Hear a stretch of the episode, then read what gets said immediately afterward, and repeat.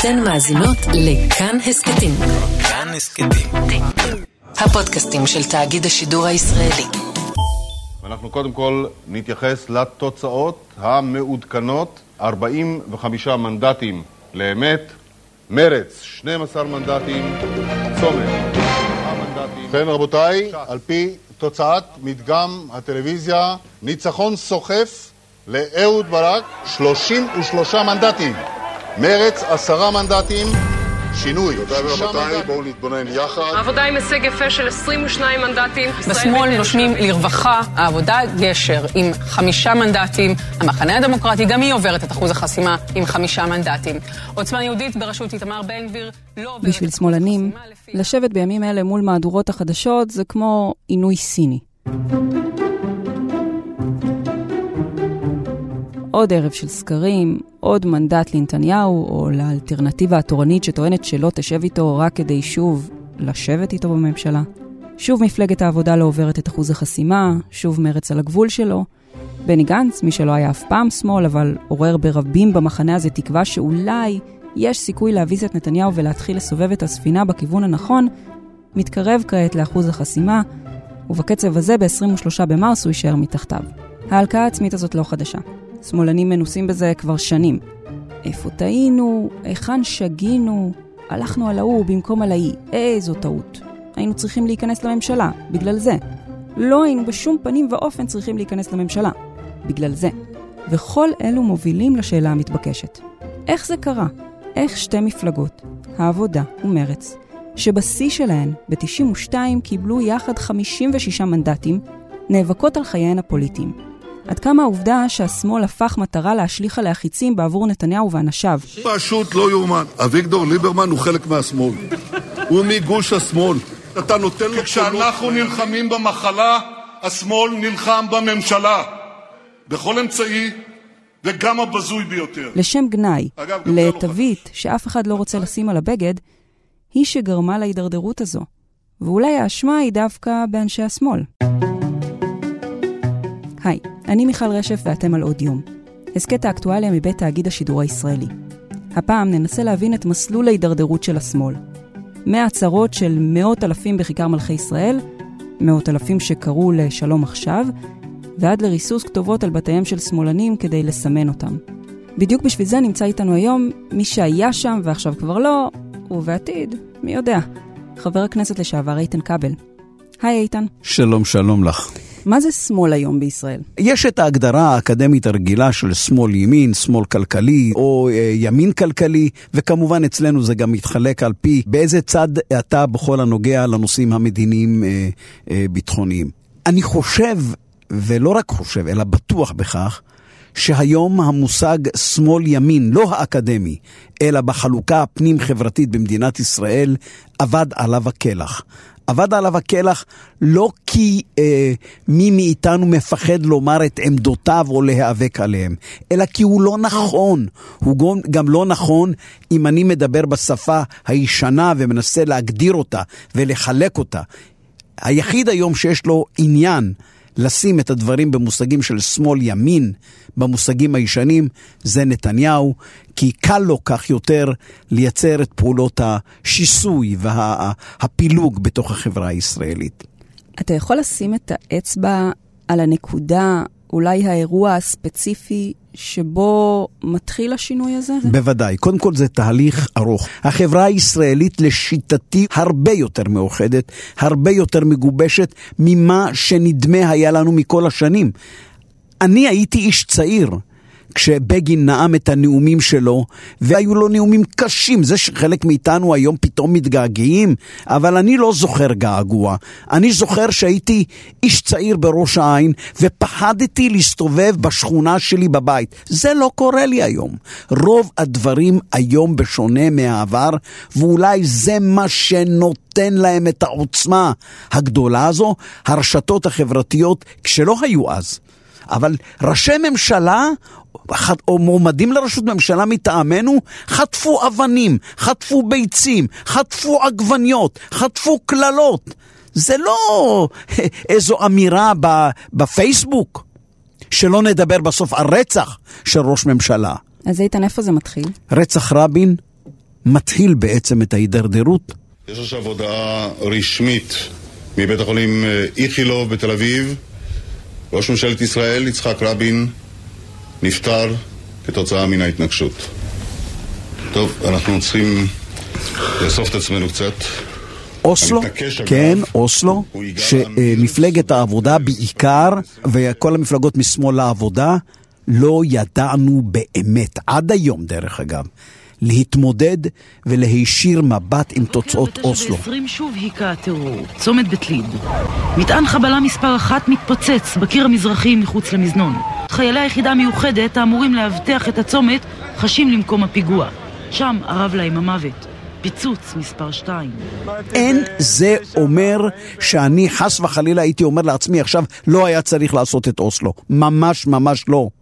אבל הבריחה מהתוצאות שהיו באוסלו והניסיון לטשטש ולדבר על הרוגי השלום ונרצחי השלום זה דבר שנתן עוד מדרגה.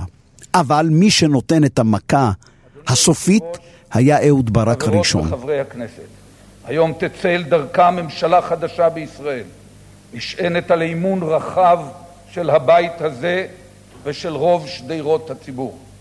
עת פיוס, עת אחדות, כן, אהוד שלום. ברק הראשון הוא בעצם ראש וראשון מבין הפוליטיקאים, שהסוף כמובן זה אבי גבאי ועמיר פרץ, שאפילו אני לא מוכן לשים על הכתפיים שלהם את, ה, את כל ההתפרקות וההתפוררות, בכל הכבוד לשניהם, הם רק לא יותר משני קברנים מצטיינים. כי מה אבל קורה בתקופת ברק? כל מה שהוא עושה זה מעמיד את עצמו באמצע. הוא, זה מהסיפור של קמפ דיוויד, אני אזכיר לך את כל הסיפור שהיה אה, איתו, ובעצם אין לו באמת שייכות אמיתית, משמעותית, לשורשים של מפלגת העבודה, מעבר להיותו קיבוצניק, ומעבר לזה שהתקשורת העצימה, העצימה ממש אותו לממדים של הנה זה שיבוא יעשה את השינוי. כי בדיוק העניין הזה, אהוד ברק, אחרי רצח רבין, אחרי שמעון פרס, זיכרונו לברכה, הוא הגיע כמשיח. ומאז בעצם, מפלגת העבודה וגוש מרכז-שמאל, שהשיא מגיע עם הקוקפיט, מחפשים כל הזמן ובשנים הללו משיח. את אפילו התייחסת לזה בפתיח של הדברים שלך, תמיד, אוקיי, אה, הנה, עוד לא יבשה הדיו על זה שהפסיד בבחירות, כבר אנחנו אומרים, אוקיי, הנה, הבא בתור, זה, אם היינו בוחרים, והוא צריך להיות תמיד גנרל, ואם הוא יפה תואר כמו גנץ, זה בכלל. שדרך אגב, אם מסתכלים על המפה, שוב, בשיח הישן, על המפה מרכז ימין, תתפלאי, כמעט ולא היה להם גנרלים. עכשיו, מה קרה בעצם בכל התקופה הזו, מתקופת אהוד ברק ועד היום, כשאהוד ברק מרסק כל מערכות יחסים, גם בינינו לבין הערבים, ערביי ישראל בעיקר, המפלגות הערביות, גם בינינו לבין המפלגות החרדיות, אני רוצה להזכיר, הוא משאיר בעצם אדמה חרוכה. ולא לחינם יש ירידה דרמטית אחרי זה, לכדי 19 מנדטים, אם אינני טועה, עם מצנע, וההידרדרות רק הולכת וממשיכה. מתי המילה שמאל הופכת להיות אה, שימושית ככינוי גנאי? אני רוצה להזכיר לך, יש כאלה שמשתמשים במערך עד היום כמילת גנאי. זה שנתניהו, בחוכמתו במרכאות כפולות ומכופלות, לוקח ומשתמש בצורה בוטה, הייתי אומר אפילו, במילה שמאל, שמשמעותה היא בעצם כאילו מי ששמאלני, הוא מעדיף את האויבים של מדינת ישראל על אזרחי מדינת ישראל היהודים, לא סתם אזרחי מדינת ישראל, היהודים. על זה, דרך אגב, לא יסולח לנתניהו. תשמעי, הוא היה ראש ממשלה שעשה דברים גדולים, אף אחד לא יכול לקחת את זה ממנו. לא יעזור לאף אחד מחבריי. גם אם נתניהו יצא זכאי וצח כשלג בבית המשפט בשלושת התיקים שלו, הוא חייב ללכת הביתה, על כי הוא הביא את השיסוי והפילוג לחברה הישראלית, בוודאי בתקופה שבה החברה הישראלית אה, אה, הלכה וסגרה פערים בתוכה. אבל איתן, אתה זוכר ממש את, ה, את הרגע ששמעת אותו או מישהו אחר משתמש במילה שמאל כדי לתקוף זה תהליך. זה לא עניין שאנחנו יכולים לומר אותו קרה בבוקר אחד. זה תהליך. אתה לא מתחיל עם המילה שמאל. אתה מתחיל לייצר אווירה. זוהי הבחירה האמיתית. הליכוד בהנהגתי או השמאל בראשות ציפי ובוז'י. אתה מתחיל לייצר תחום מושב לאנשים המנודים, לאלה אוהבי הערבים. אני רק מבקש לשאול אתכם, הם אלה שישמרו על ביטחונם של אזרחי ישראל? לאלה שתומכים בטרור נגד יהודים. הם יעמדו מול החמאס? מול חיזבאללה? מול איראן? לאלה שלא מזילים דמעה כשיהודי נרצח. לא רק כי הם חלשים, הם חלשים, אבל גם משום שהם הם רוצים להיכנע. הרי הם רק רוצים לסגת, הם רק רוצים לוותר, כי זוהי דרכו של השמאל זה עשרים שנה. וכשאתה לאט לאט מחדיר את זה באנשים, ולצערי, כשאנחנו גם לא ידענו להישיר מבט לאוסלו, כל זה מתחבר. אומר לך, אחד הדברים שגם אנחנו לא שמנו לב, החברה החרדית, שתמיד הייתה חברה שנשענת על הרבנים שלה, ובעצם גדולי הדור שלהם, אלה שקבעו את הדרך בה ילכו, ובעיקר הליטאים, קרה שם דבר שהעצים עוד יותר את העניין, שהחרדים לקחו ימינה ובעיקר הקבוצות שמזוהות לא עם הזרם הליטאי, אלא עם הזרם החסידי. למה זה, זה קורה? בעיקר העובדה שהם לא מתגייסים וכו' וכו', שזה דיון אחר שאני לא רוצה עכשיו לגעת בו, הם אה, מתפעלים ואוהבים כמו תינוקות של בית רבן, ואני כ, כמי שהיה פעם בעולם החרדי, יודע גם להגיד לך את זה, מה שנקרא מקרוב. להתפעל כל כך מאותם מעשים גדולים של אהבת הארץ, וזה, ובנימין נתניהו במידה רבה, הוא סוג של דבר כזה עבורם. כשאני אומר נתניהו, זה בגלל שהוא היום השותף היחידי, היחידי שאני יכול היום לעבוד איתו את האידיאולוגיה שאני מאמין בה, גם הנושאים החברתיים וגם הנושאים המסורתיים. עם גנץ ועם אחרים. זה שנלחם בערבים, זה שלא מוותר להם, לא משנה מה קורה בשטח. זה ממש לא משנה. אלא הוא הצליח להפעיל, וזה דברים שהם שלו. ויכול להיות שהרידוד של השיח הפוליטי לכן ביבי, לא ביבי, זה אולי מה שתרם גם מהצד השני? חד משמעית. אני קודם כל רוצה לומר משפט אולי קצת בוטה. אין לי כמעט שום טענה כלפי הימין. נתניהו עושה אה, אה, את מלאכתו במרכאות, שאני מתעב אותה, אוקיי, את האופן שבה הוא עושה אותה, אבל אנחנו, כל מי שאנחנו מדברים על גוש מרכז-שמאל, שכחנו מה זו עבודה קשה. במקום לצאת לשטח ולעבוד ולעבור בית-בית ולשכנע, מה אנחנו אומרים? שתושבי שדרות מטומטמים כי הם מצביעים לליכוד ול, ולבנימין נתניהו? אולי צריך לחשוב אחרת, אולי צריך לבוא לראש העין הוותיקה, שם גדלתי, ולעבור בית-בית ולשכנע את הציבור למה הדרך, התפיסה, הן המדינית, הן החברתית-כלכלית שלנו, היא הנכונה. ואולי יש גם מקום לבוא ולבחון מחדש את התפיסה הזאת חד לנוכח, משמעית. לנוכח המציאות. חד משמעית. כי אם אנחנו מסתכלים על תקופת הפיגועים של שנות ה-90, על האינתיפאדה השנייה, על עשרות שנים שישראלים רואים ששום דבר לא משתנה, שאין פרטנר, יכול אומר... להיות שהשמרנות הזאת, במובן של להישאר באותם ערכים מקובעים בלי להסתכל למציאות נכוחה, אולי, אולי זה מה שקרה. בדיוק. אני לא נוהג לצטט uh, את עמית סגל, אבל השבוע, השבוע שעבר, הוא אמר את המשפט הבא. זה היה בדיוק כשהציגו את הסקרים הראשונים שלאחר נפילת הכנסת, והוא אמר שמפלגת העבודה uh, איבדה את דרכה הן המדינית והן החברתית-כלכלית, ובעצם התנתקה מהציבור. יש את מפלגת העבודה בלי ראש, יש ראשים בלי מפלגות, יש את יש עתיד, ואת יודעת מה? לא יכולתי שלא להזדהות עם הדברים האלה, כי זו בדיוק הנקודה. המחשבה שאנחנו צודקים, ואנחנו, ואנחנו, ואנחנו, מבלי לבוא אל הציבור ולחשוב... אני, הרי את יודעת, אצלנו ההתנשאות גם היא ברמה כזו, רק לא ביבי. וכתבתי מאמר לפני כעשרה ימים בעיתון הארץ, ששנאתנו לבנימין נתניהו העבירה אותנו על דעתנו.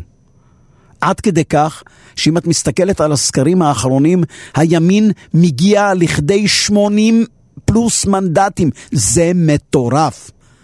ובמושגים שלי מהצבא, אם אני אשתמש, לכל שבת יש מוצאי שבת.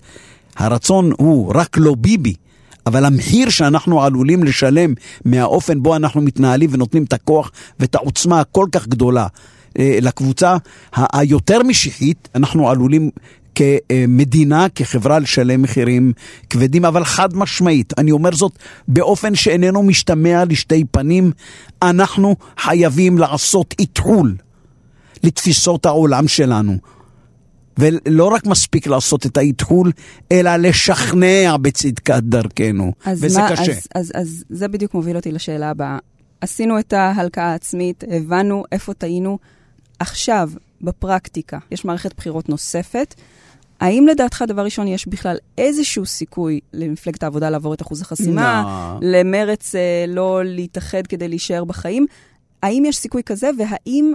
ו- ובעצם, מה צריך לעשות עכשיו? יפה, אני אומר לך בדיוק, אני עושה אה, ספוילר למה שאני כותב אה, ממש בימים אלה.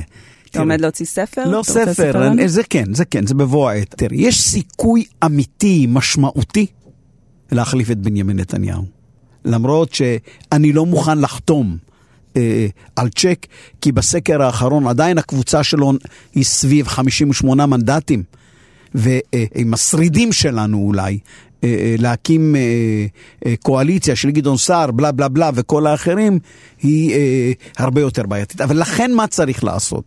אני רוצה לראות את התקופה של הבחירות הקרובות כתקופת מעבר, ליום שאחרי, שבעצם עושה איתחול לכל המערכת בלי בנימין נתניהו. ולכן, במקום לתת עוצמות אדירות לגדעון סער או לימינה, מה שצריך זה קודם כל להתאחד בצד שלנו, להערכתי. האיחוד צריך להיות בראש ובראשונה סביב אה, יאיר לפיד, לא כי אני משתגע עליו. אלא כדי לרכז כוח, כדי שביום שאחרי הבחירות, המשא ומתן להקמת הממשלה הבאה ולהפלת נתניהו יכול להתקיים בין הראש וראשון בצד שלנו אל גדעון סער, ואז לייצר איזה סוג של רוטציה אה, סביב אה, אה, הסכמות כאלה אה, ואחרות. אם לא, אנחנו עלולים אה, אה, גם כן לא להפיל את נתניהו, גם למצוא את עצמנו במערכת בחירות חמישית, וגם כן שהוויכוח מי ראש הממשלה זה בין גדעון סער לבין אה, בנט. ואני רוצה שהוויכוח ביום שאחרי יהיה בין נניח יאיר לפיד מהצד שלנו לבין אה, גדעון סער, רק כדי להחליף את נתניהו. תן לי לראות אם אני מבינה נכון מה שאתה אומר. אתה אומר שכל רסיסי המפלגות שקיימות כרגע בשמאל-מרכז, בין אם זה עופר שלח, מרץ, העבודה, כולם צריכים להתאחד עכשיו מאחורי יאיר לפיד לגוש אחד. אני לא יודע להגיד לך בצורה ברורה ברגע זה, אלא מה פחות אה, לפצל את הכוחות שלנו. כי כל פיצול מייצר עיבוד קולות. אבל זה לא בעצם ממשיך את מלחמת כן ביבי, לא ביבי? אנחנו כבר שם. הבחירות האלה הם כן ביבי, לא ביבי, זה לא יעזור. אי אפשר להחזיר את השד הזה אה, אה, אל הבקבוק. זה לא יקרה. הבחירות האלה, בוודאי מהצד שלנו, הן אה, רק לא ביבי.